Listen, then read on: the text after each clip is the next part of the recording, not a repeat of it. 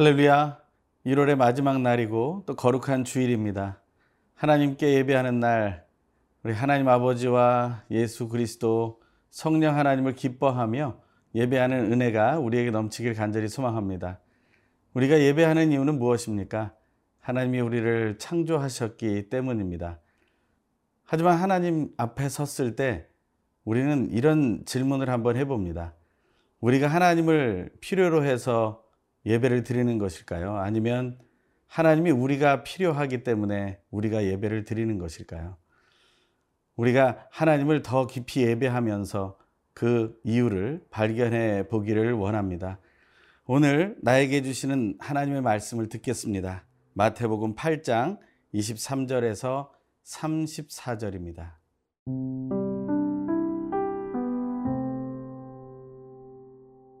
마태복음 8장 23절에서 34절 말씀입니다. 배에 오르심에 제자들이 따랐더니 바다에 큰 놀이 일어나 배가 물결에 덮이게 되었을 때 예수께서는 주무시는지라. 그 제자들이 나와 깨우며 이르되 주여 구원하소서, 우리가 죽겠나이다.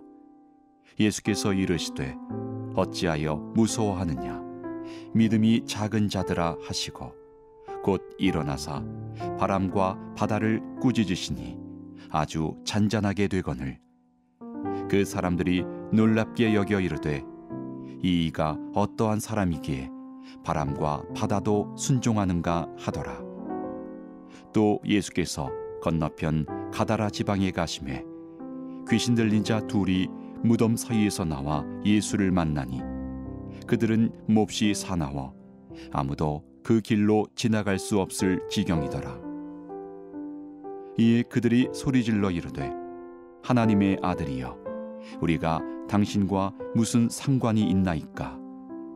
때가 이르기 전에 우리를 괴롭게 하려고 여기 오셨나이까 하더니 마침 멀리서 많은 돼지떼가 먹고 있는지라. 귀신들이 예수께 간구하여 이르되 만일 우리를 쫓아내시려면 돼지떼에 들여보내 주소서 하니 그들에게 가라 하시니 귀신들이 나와서 돼지에게로 들어가는지라. 온 떼가 비탈로 내리다라 바다에 들어가서 물에서 몰사하거늘 치던 자들이 달아나 시내에 들어가 이 모든 일과 귀신 들린 자의 일을 고하니 온 시내가 예수를 만나려고 나가서 보고 그 지방에서 떠나시기를 간구하더라. 오늘 본문에는 두 가지의 사건이 나옵니다. 첫 번째 사건은 큰 풍랑을 만난 사건이고, 두 번째는 가다라라는 지방에 귀신 들린 두 사람을 만난 장면입니다. 두 장면 속에서 사람들은 모두 예수님을 필요로 하고 있습니다. 예수님은 그곳에 가셔서 하나님의 일을 선포하고 계십니다. 그 첫 번째 장면을 먼저 살펴보기 원합니다. 23절에서 27절의 말씀입니다. 배에 오르심에 제자들이 따랐더니 바다에 큰 놀이 일어나 배가 물결에 덮이게 되었으며 예수께서는 주무시는지라. 그 제자들이 나와 깨우며 이르되 주여 구원하소서, 우리가 죽겠나이다. 예수께서 이르시되 어찌하여 무서워하느냐, 믿음이 작은 자들아 하시고 곧 일어나사 바람과 바다를 꾸짖으시니 아주 잔잔하게 되거늘 그 사람들이 놀랍게 여겨 이르되 이가 어떠한 사람이기에 바람과 바다도 순종하는가 하더라. 아멘. 오늘 본문에 보면 배에 제자들과 함께 올라가신 장면이 나옵니다. 제자들은 분명히 예수님을 알고 있습니다. 놀라운 기적도 베푸시는 분이라는 사실도 알고 있죠. 그런데 큰 풍랑이 만나게 되었을 때 그들은 두려움에 빠지게 됩니다. 예수님은 놀라운 기적을 행하시죠. 그래서 예수님이 행하신 그 기적으로 말미암아 바람과 바다가 잔잔해지는 놀라운 은혜와 일이 일어나게 됩니다. 그런데 그들은 어떻게 고백합니까?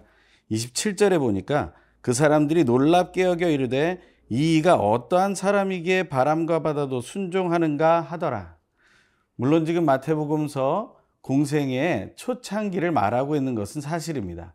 하지만 제자들은 지금 예수님에 대해서 제대로 알고 있지 못합니다.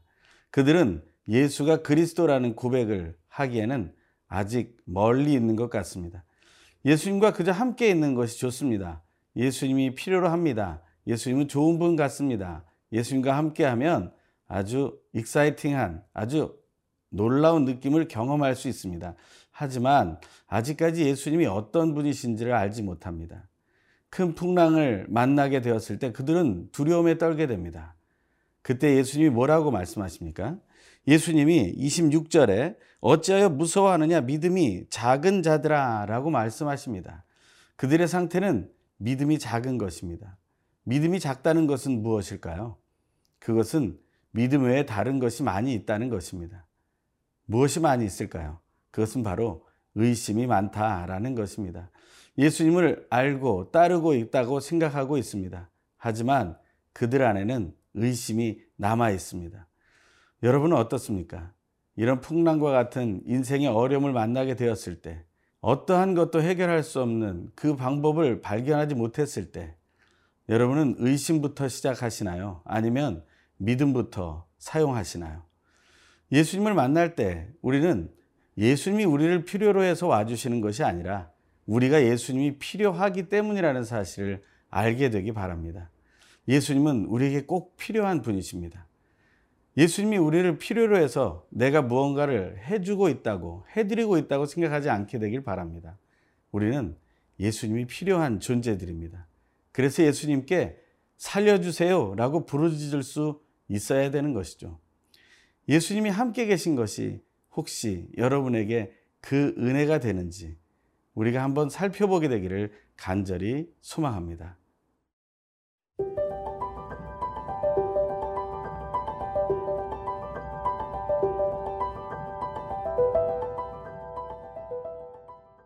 제자들이 큰 풍랑을 만나게 되었을 때 예수님이 함께 계셨던 것처럼 여러분의 인생 중에 풍랑이 다가올 때 그때 예수님이 함께 계신다는 사실을 믿고 있습니까? 여러분이 그것을 확신하게 되기를 바랍니다. 여러분이 필요로 하실 때 예수님은 언제나 함께 계셔 주시기 때문입니다. 두 번째 사건이 나옵니다. 그것은 가다라라는 지방에서 일어난 사건입니다. 본문 28절의 말씀을 읽겠습니다.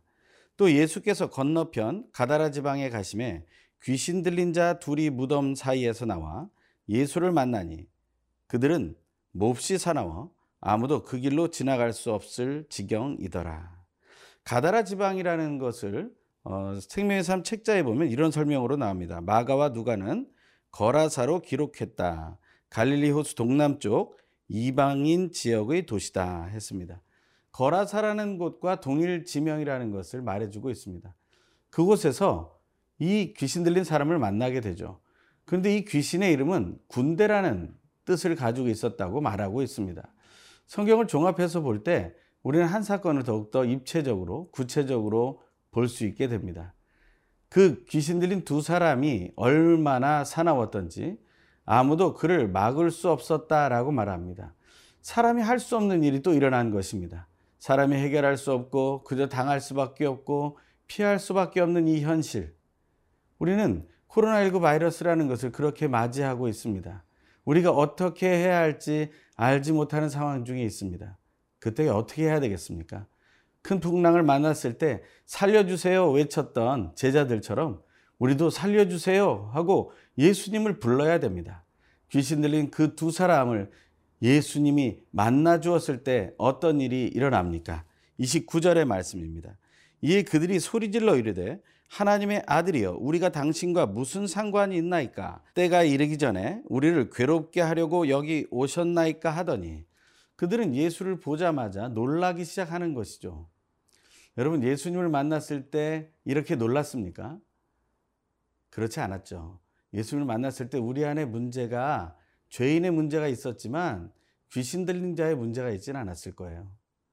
우리가 아마 그러한 문제가 있었다면 우리도 이들처럼 놀랬을 것입니다. 어떤 상황이든지 관계없습니다. 우리 중심에 예수님이 계시면 모든 것이 평안해지기 때문에 그렇습니다. 그 허탄한 귀신 들린 두 사람은 무엇을 요구합니까? 30절의 말씀입니다. 마침 멀리서 많은 돼지떼가 먹고 있는지라. 성경의 돼지라고 하면 부정한 짐승이죠. 그 부정한 짐승이 보인 것입니다. 그랬더니 어떻게 요구합니까? 31절에서 32절입니다. 귀신들이 예수께 간구하여 이르되 만일 우리를 쫓아내시려면 돼지떼에 들여보내주소서 하니 그들에게 가라 하시니 귀신들이 나와서 돼지에게로 들어가는지라.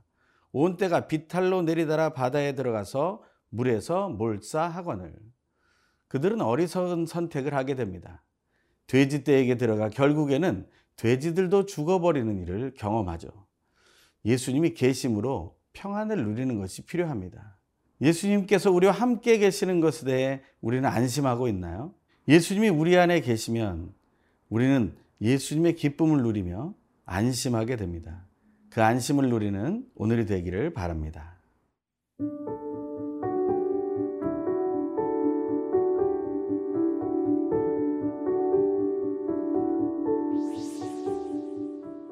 우리의 모든 상황을 아시는 하나님, 거룩한 주일을 맞아 삼위일체 하나님께 예배하게 하심에 감사드립니다.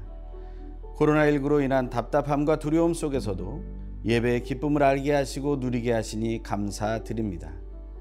풍랑 같은 현실의 문제가 끊임없이 다가오고 우리를 두렵게 하는 상황이 이 땅을 지배하게 될지라도 삼위일체 하나님만 의지하며 있는 자리에서 담대하게 예배하게 하여 주십시오.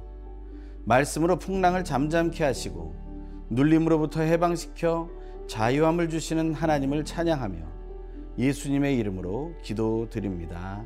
아멘.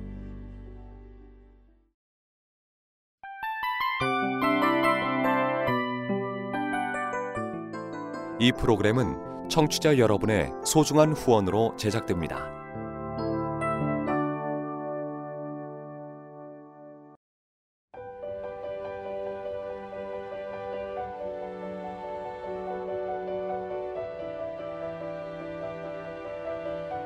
세상에는 수많은 교회들이 있지만 더 깊이 있는 말씀 강해를 찾기 위해 크기로만 교회를 선정하지 않습니다.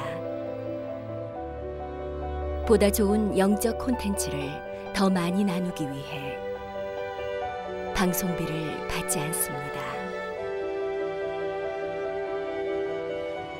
1년 365일 복음만 전하고 싶어서 우리는 광고를 하지 않습니다. 온누리의 복음을 땅끝까지 CGN TV와 함께 땅끝 선교사가 되어주세요.